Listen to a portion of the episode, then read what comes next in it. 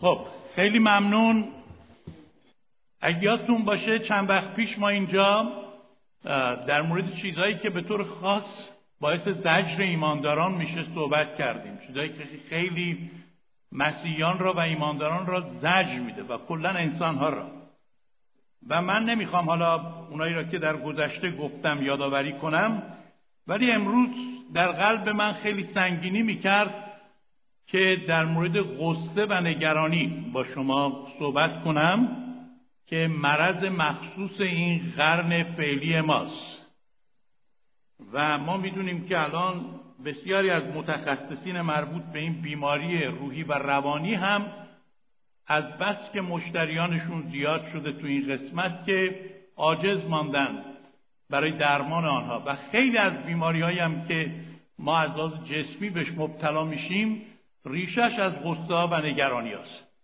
و متاسفانه امروز در بین ایمانداران هم این مسئله قویه و خیلی این شادی و آرامش فراوان و غنی رو که باید داشته باشن از دست دادن و خیلی قصه ها زندگی اونها رو فلج کرده وقتی ما به تعلیم عیسی مسیح بر بالای کوه که در انجیل متی باب پنج و شیش و هفت نوشته شده. نگاه می‌کنیم که به اصطلاح قانون اساسی مسیحیان در موعظه بالای کوه آمده.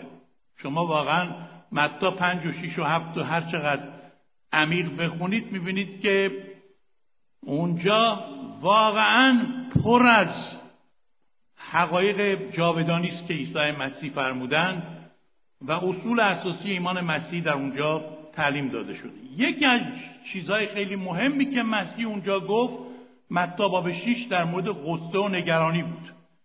و ما می‌خواهیم که از دیدگاه عیسی مسیح به این مطلب نگاه کنیم.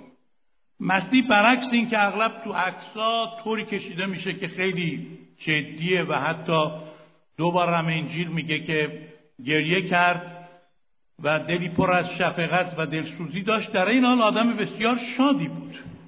طوری که به شاگرداش می‌تونست بگه من شادی خودمو به شما میدم تا شادی شما کامل بشه. و او شخصی بود که بر غصه ها غالب اومده بود و خوشبختانه امروز هم ما می‌دونیم که عیسی مسیح می‌تونه به ما قوت بده که ما هم بر غصه ها و نگرانیامون غالب بشیم.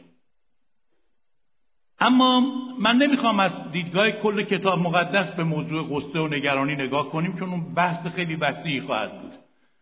ولی کافی است که بدونیم عیسی مسیح در انجیل متی باب 6 آیات 25 تا 34 به چه دلایلی به ما میگه که شما غصه نخورید؟ خیلی ساده و عالی اما خیلی زیبا و پرجلال. مسیح در اینجا دلایل مختلف میاره که ما چرا نباید در غصه و نگرانی به سر ببریم؟ و امروز من با این ایمان این صحبت رو می‌کنم که اشخاصی که بین ما غصه دار هستند باور داشته باشن که می‌تونن این غصه ها رو همینجا بذارن و سبکبال و آزاد شده از بار غصه هاشون این مکان رو ترک کنند. آمین. اولین دلیلی که عیسی مسیح میاره اینه که دستور سریع و روشن کلام خداست. وقتی ما قصه می‌خوریم چرا نباید قصه بخوریم؟ چرا نباید در نگرانی باشیم؟ چون مسیح خیلی واضح در آیه 25 و آیه 31 به ما گفته از بحر جان خود اندیشه مکنید که چه بخورید چه آشامید یا برای بدن خود که چه بپوشید. و همینطور دوباره در آیه سی و یک میگه اندیشه مکنید و مگویید چه بخوریم یا چه بنوشیم یا چه بپوشیم. این فرمانه. و ما می‌دونیم گناه یعنی نااطاعتی از فرامین خدا. اون گفته اگه احکام مرا دوست دارید مرا دوست دارید احکام مرا نگه دارید. پس غصه خوردن از این جهت گناه محسوب میشه چون نافرمانی از کلام خداست. و هیچ فرمانی بدون حکمت نیست. پس این یک پیشنهاد نیست یک درخواست نیست. این یک فرمانه که شما حق ندارید غصه بخورید طبق فرمان مسیح. اما آیا دلایل دیگه عیسی مسیح میاره برای این مطلب؟ یا فقط چون فرمان باید اطاعت کنیم؟ نه اتفاقا دلایلش خیلی غنیه. من سریع رد میشم می‌خوام که وقت را دریابم. دقت کنید دلیل دومش در آیه 25 چرا نباید قصه بخوریم؟ زیرا زندگی ما از خوراک و بدن ما از پوشاک مهمتر و با است. در آیه 25 مسیح میگه البته باید یادآوری بکنم منظور مسیح نیست که ما نباید آینده نگر باشیم نباید برنامه ریزی برای زندگی خودمون بکنیم نباید فکر و تلاش برای آینده داشته باشیم و باید تنبل یه جایی بشینیم بگیم خدا کریم خدا میرسونه ما رو تغذیه می‌کنه. کلام خدا میگه اگه کسی بیکاره و نمی‌خواد کار بکنه بهتره بمیره و غذا هم نخوره. و خداوند افراد تنبل و بیخاصیت رو برکت نمیده. ما باید تلاش خودمون رو بکنیم افکار خودمون رو به کار بندازیم برنامه ریزی های خودمون رو داشته باشیم ولی اون چیز منفی رو که غصه خوردن است از خود دور کنیم چون زندگی ما از خوراک و بدن ما از پوشاک مهمتره. خود عیسی مسیح اینجا میگه و در مرقس هم دوباره شبیه آن گفته شده که انسان خیلی با ارزشه و حیفه که زندگیش و مخصوصا سلامتیش به وسیله غصه های مختلفی که مثل خوره ما را می‌خوره از بین ببره. بنابراین ما چقدر با غصه خوردنمون به سلامتی جسمانیمون آسیب وارد می‌کنیم. دل شادمان است که شفای نیکو میبخشد. ولی دل غمگینه که بسیار بیماری ها و مشکلات ایجاد می‌کنه. چرا نباید قصه بخوریم از دیدگاه مسیح؟ دلیل سومش چیه؟ دلیل سومش اینجایی که عیسی مسیح در همینجا میگه ارزش ما به مراتب از پرندگان که خدا آنها را میپروراند بیشتر است. خود آیه است اینها. و خدا برای نیازهای ما فکر می‌کنه. آیه 26 به پرنده های آسمان نگاه کنید مسیح میفرماید نه میریسند نه میبافند نه در انبارها جمع می‌کنند خدا چطور آنها را میپروراند و بعد به شما میگه آیا نه شما را به مراتب بیشتر که از گنجشکان و پرندگان افسرتر هستید؟ ما به عنوان اشرف مخلوقات به عنوان کسانی که خدا ما را شبیه خودش خلق کرده و تمام این طبیعت و حیوانات را موجودات را سپرده به ما تا ما بر آنها حکومت و تسلط داشته باشیم. آیا ارزش ما به مراتب بالاتر از آن خلقت دیگر خدا نیست؟ اراده خدا این نیست که این ارزش را با غصه هایی که ما تو زندگی داریم پایمال بشماریم. خدا راههایی را برای غلبه بر غصه ها به ما داده. ولی فعلا ما در مورد دلایلی که عیسی مسیح میاره صحبت می‌کنیم. اگه باور داریم که ما ارزشمون در نظر خدا خیلی بسیار هست و ما به اندازه خون عیسی مسیح برای خدا ارزشمندیم و چنانچه امروز در پرستش شنیدیم او که پسر یگانه خودشو در راه ما فدا کرد و هیچ چیز را از ما دریغ نکرد چگونه ممکن است برکات دیگری را که ما به آن نیازمند هستیم از ما دریغ کنه. دلیل چهارم که عیسی مسیح میاره اینه که ما نمی‌تونیم با قصه خوردن ساعتی به عمر خود بیافزاییم. ببینید اینا همه دلایل عیسی مسیحه. ساعتی حتی. البته در ترجمه قدیمی میگه زرایی هم بر قامت خود نمی‌تونیم بیافزاییم. یعنی نمی‌تونیم ظاهرمون رو بهتر کنیم به صورت مثبت مثلا حالا یه چند سانتیمتر درازتر بشیم یا از پهنا چند سانتیمتر جلوتر بیاییم هیچ تغییر مثبت ایجاد نمیشه. هیچ ساعتی و لحظه هم بر عمر ما اضافه نمیشه بلکه برعکس. جز ضرر به ما چیزی آیدمان نمیشه. صدماتی که غصه خوردن به ما می‌زنه وقتی این کلام عیسی مسیح رو اینجا نگاه می‌کنیم با جاهای دیگر مقایسه می‌کنیم. از کلام خدا می‌بینیم که قصه خوردن باعث میشه که ما نه تنها بر اشتها بر تغذیهمون اثر بکنه بر خوابمون اثر بکنه بر بیماری های داخلی اثر بکنه. به قول آقای دیرکارنگی میگه آنچه که شما می‌خورید به شما زخم معده نمیده. آنچه که شما رو می‌خوره شما رو زخم معده میده. غصه نه فقط افکار ما را تحلیل می‌کنه تمرکز ما را از ما میدزده.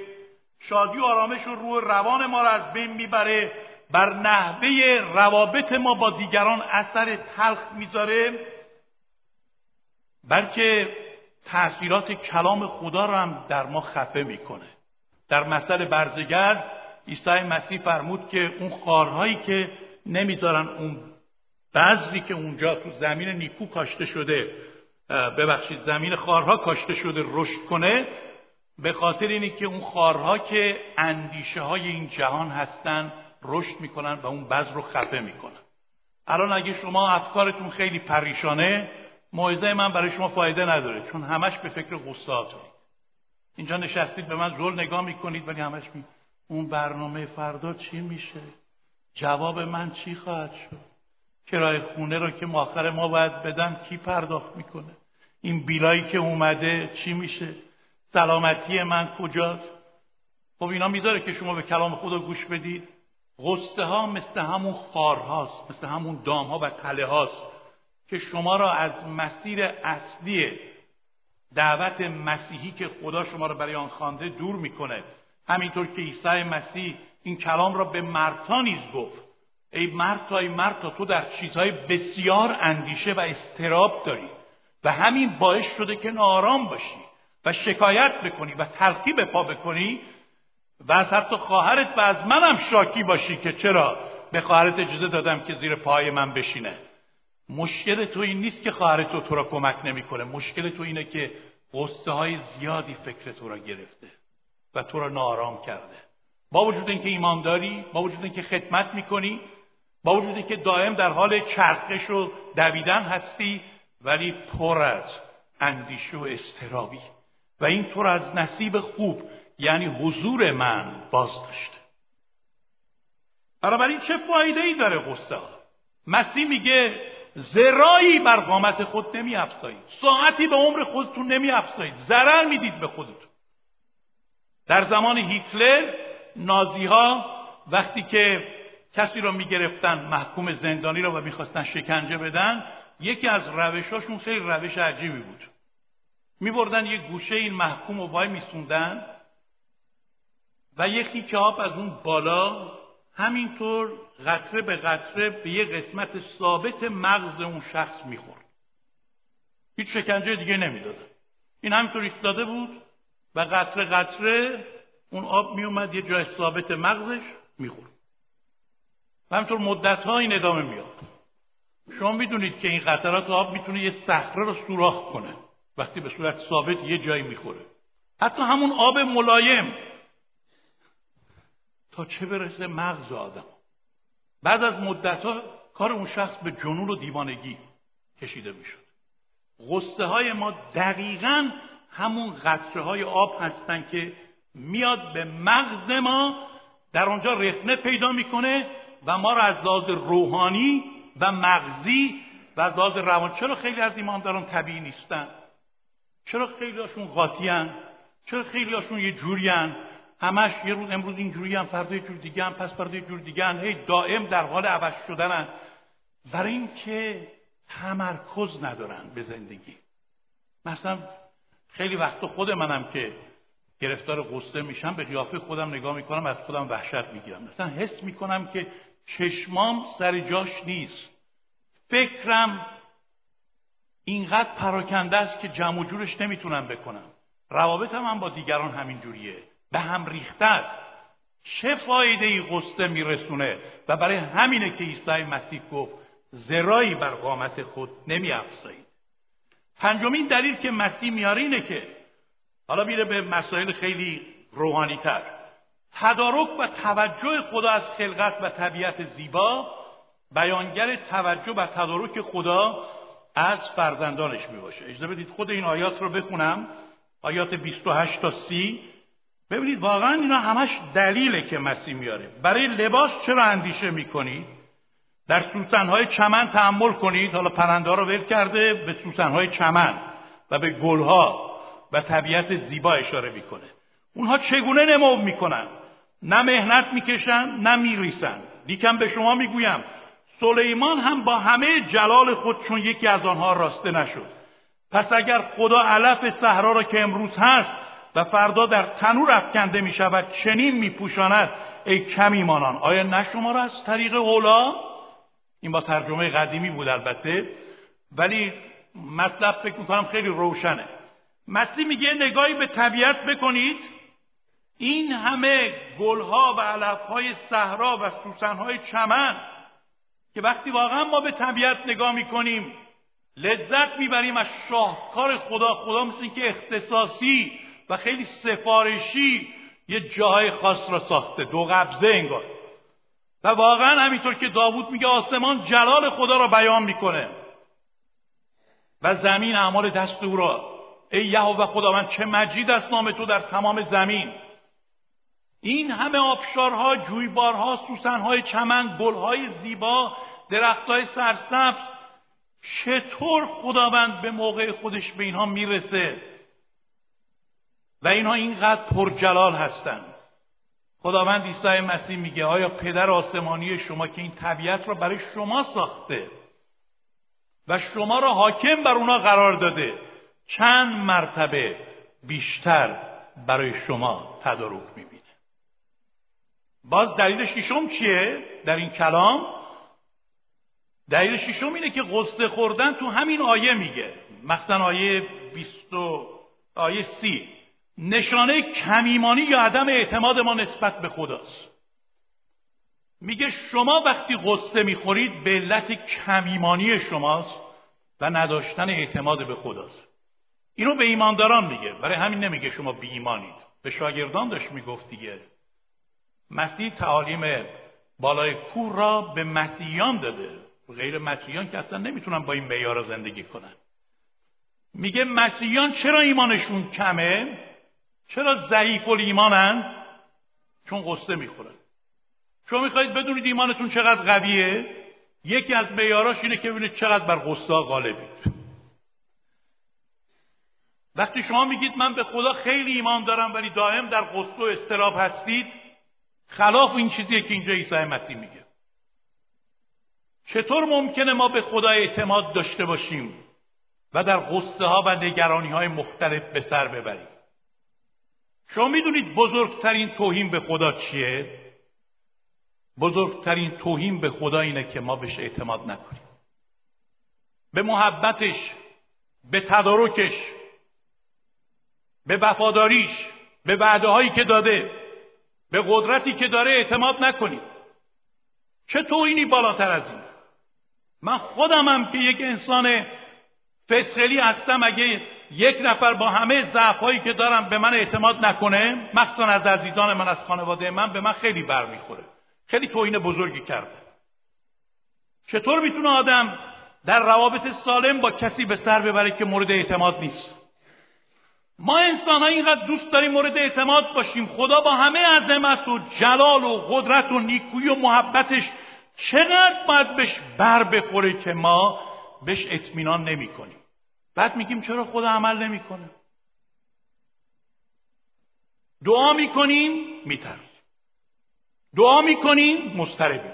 دعا می‌کنیم نگرانیم. دعا می‌کنیم عصبانی و خشم گیریم چون نمیسپاریم اعتماد نمی‌کنیم فقط دعا می‌کنیم میگن ورد خوندیم خب معلومه که اون دعا قدرت نداره. مثلا با کلمه دعا مشکل دارم از دار. هرچند کلمه کتاب مقدسیه. اصلا دوست ندارم بگم دعا کنیم. اگه می‌خوایم دعا کنیم به معنای درخواست بیشتر دوست دارم بگم بسپاریم. بیایید همه با هم بسپاریم. چون وقتی میگیم دعا کنیم یعنی یاد اون خواهش و التماس میفتم که تو ایران مرسوم بود دیگه. التماس دعا. برای ما دعا کنیم یک گدایی کنیم. دعایی نیست. ضعیفترین قسمت دعا درخواسته. دعا سپردنه. بسپاریم و راحت بشیم. بسپاریم و اعتماد کنیم. خلبا بسپاریم. کاملا بسپاریم. همشو بسپاریم. واقعا بسپاریم. عملا بسپاریم. مثل یک هدیه بسپاریم به خدا. نه مثل قرض. شما به کسی که قرض می‌دید میرید دوباره پس می‌گیرید. هدیه بدیم. شما وقتی به کسی هدیه می‌دید دیگه نمیرید پس بگیرید. ما میسپاریم بعد دوباره بعد از جلسه پس می‌گیریم. لطفا. قستم و پس برگرد. باز میشینیم خدا میگه عجب سپردی ای بیمان ای کمیمان چرا به من اعتماد نمی کنی؟ چرا میسپاری و باز غصه می‌خوری؟ به معنای نیست که نسپردی؟ مگه ما تو فرهنگ ایرانیمون این مرسوم نبوده که پدرها مادرها میدن بچهشون خیلی غصه می‌خوره از این حرفا می‌زدن مگه بابا تو بابات فوت کرده مرده مگه مامان تو کفن کردن ما پشتت وایسادیم ما اینجا کنارتیم. به ما اعتماد کن رو ما تکیه کن. خدا که پدر مادر انسانی نیست تو خیلی بالاتر از این حرفاست. بنابراین مسیح میگه شما وقتی غصه می‌خورید روح خدا را محزوم می‌کنید قلب خدا را میشکنید چون نشانه عدم اعتماد شما به خداست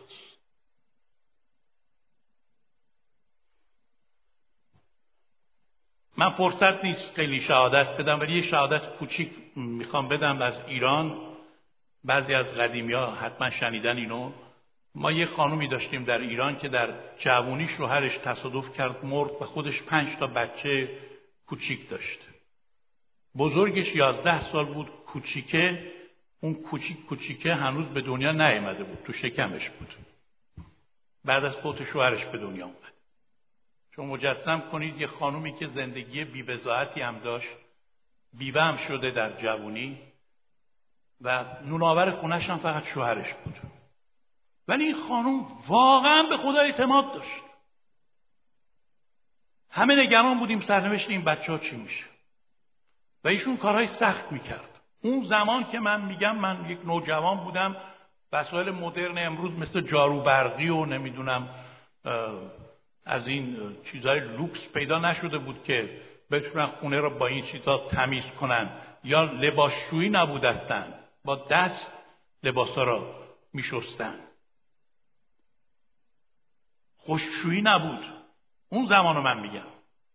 مربوط به پنجاه و دو سه سال پیشه.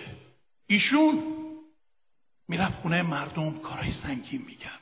جارو لباس شستن.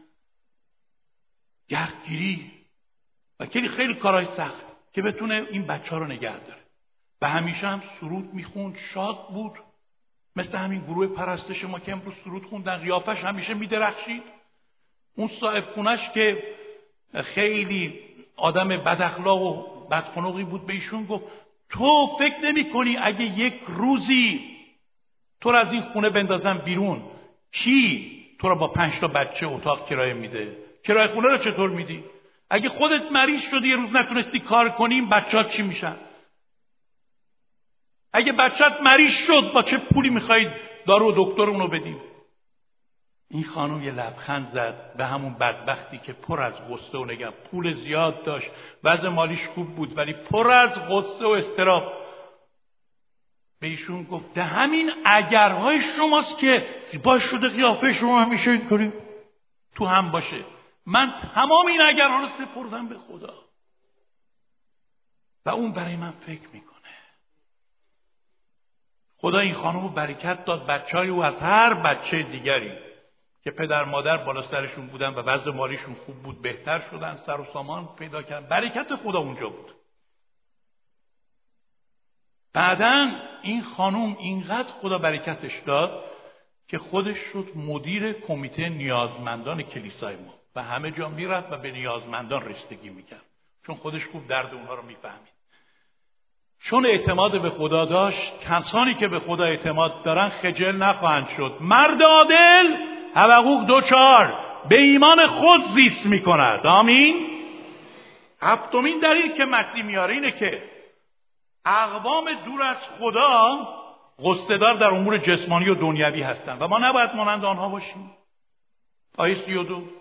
میگه شما وقتی قصه می‌خوری چه فرقی دارید با بقیه امت ها خب اونا هم دارن قصه می‌خورن. اونا هم هی دائم به فکر مادیات و مسائل دنیوی اصلا فکر اونا همش اینه. میگه شما برتریتون بر اونا چیه؟ اونا خدا رو نمی‌شناسن. نباید اینا الگوی شما باشن. و خدا رو تجربه نکردن. ولی شما که ایماندار هستید باید دید دیگری داشته باشید. نگرش الهی به مشکلات داشته باشید. در نتیجه مشکلات به جای اینکه روی شونه هاتون باشن زیر پاهاتون خواهند. عکس العمل و واکنش ما در برابر با مشکلات و بهترین شهادتی که یک ایماندار می‌تونه در این مورد درباره خودش بده مزمور سی و هفت آیه بیست و پنجه که داوود میگه من جوان بودم الان پیر هستم. و ندیدم و ندیدم که مرد عادل و مرد صالح محتاج نام باشه و حتی نسلشو ندیدم که گدای نام باشه. شما اگه به این حقیقت ایمان دارید بگید آمین؟ بله. اگر به خدا اعتماد کنیم نیازی نیست مثل اقوام دور از خدا دائم در غصه ها به سر ببریم. دلیل هشتم مسیح چیه؟ دلیل هشتمش هم خیلی دلیل قویه. چرا میگه غصه نخورید؟ همه اینا دلیله که مسیح آورده. جالبه. ده تا دلیل مسیح توی پاراگراف کوچیک میاره که برای چی ما نباید غصه بخوریم. انجیل رو ما باید اینطور بخونیم. من خودم وقتی عمیق خوندم حالا متوجه نشده بودم که اینقدر غنی این قسمت. مسیح میگه غصه نخورید چون خدا پدر شماست و از احتیاجات شما باخبره. اگر پدر بودن خدا بر ما روشن بشه اگر واقعا مکشوف بشه اگه باور داشته باشیم خدا پدره و اگه واقعا پدر بودن او را در زندگی تجربه کرده باشیم و اگه رابطه ما با خدای رابطه پدر و پسری باشه پدر و دختری پدر و فرزندی خواهیم دید این پدر آسمانی چون یک پدر برای ما فکر می‌کنه چون یک پدر تعمین می‌کنه چون یک پدر تدارک می‌بینه چون یک پدر ما را حمایت می‌کنه و نوازش می‌کنه و چون یک پدر پشت ما وایساده یادتون از برادر دیباچ؟ وقتی زندان بود افتاد زندان میگه نگرانی من این بود که خانومم نیست من هم نیستم. پچهار تا بچم تکلیفش چی میشن که کوچیکن؟ فقط برای این غصه میخوردم. ولی خدا با من حرف زد گفت دیباج تو چند سال پدری؟ گفتم دوازده سال. گفت نگران نباش من از ازل تا به ابد پدر بودم و هستم. تجربه پدری من خیلی بیشتره. اینها را بسپار به من و من برای آنها پدری خواهم کرد. شما اگه واقعا باور دارید که در عیسی مسیح فرزند خدا هستید حق ندارید. به شما دارم میگم حق ندارید غصه بخورید. اگر غصه می‌خورید و در غصه گرفتارید هنوز باور نکردید که خدا پدره. اینو به خودم هم میگم که اغلب غصه میاد سراغ من. اینطور وقتا مشکل ما این نیست که مشکل داریم. مشکل ما اینه که پدر بودن خدا رو خوب نفهمیدیم. دلیل نهم چیه؟ مسیح چی میگه؟ چرا نباید قصه بخورید؟ مسیح اینجا یک شرط هم می‌ذاره. تنها جایی که شرط می‌ذاره اینجاست.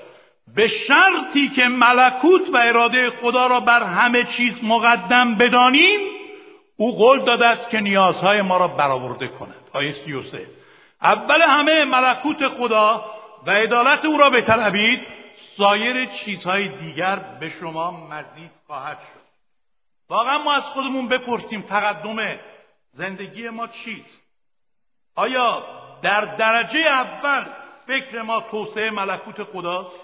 توسعه انجام اراده خداست. اطاعت از کلام خداست.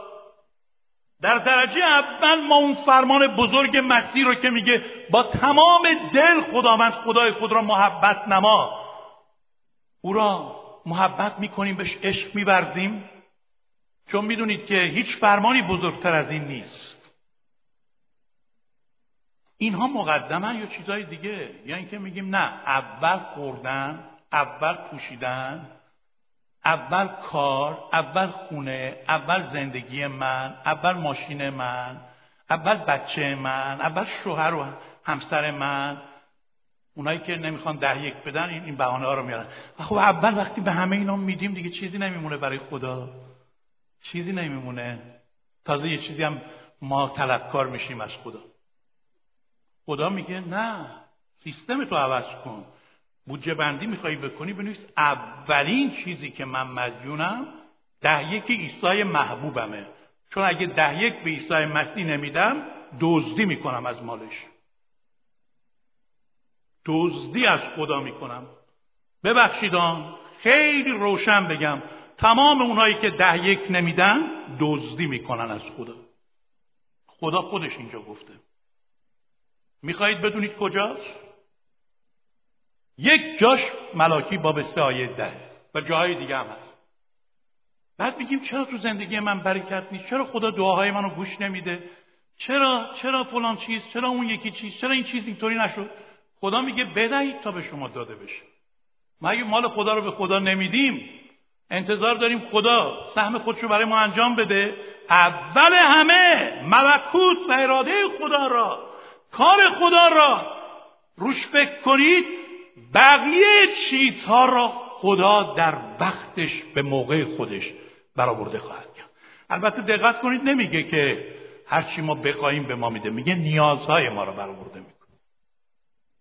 نه اینکه تمهکاری های ما را نه زیاده خواهی های ما را نیازهایی که ما داریم برآورده می‌کنه. و بالاخره آخرین دلیل من در هیچ وقت تو موعظه ده تا دلیل نمیارم یه موعظه ولی این پاراگراف رو دیگه نمی‌شد. ما همه رو نخونیم. این پاراگراف خودش ده تا دلیل به ما میگه که چرا ما نباید قصه بخوریم. شما اگه یه دون از این دلایل رو دو تا را قبول ندارید لاقل یک رو قبول کنید و دیگه از این قصاتون آزاد بشید. امیدوارم همه را قبول کنید چون همش کلام خداست. دلیل دوم دهم مسیح میگه چون آینده در دست خداست پس با سپردن و توکل غصه مربوط به آینده امروز خود را در رهایی و آزادی از غصه ها به سر ببریم.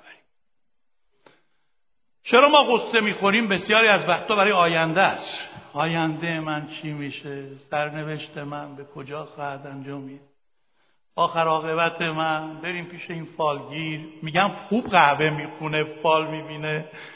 یا بریم پیش یکی استخاره کنه ببینیم چی در میاد. دست بردارید از این چیزای بیخود و ببخشید خیلی واضح بگم چرندیات. اینها نیست سرنوشت زندگی شما رو تعیین بکنن. کف دست تو نگاه کن.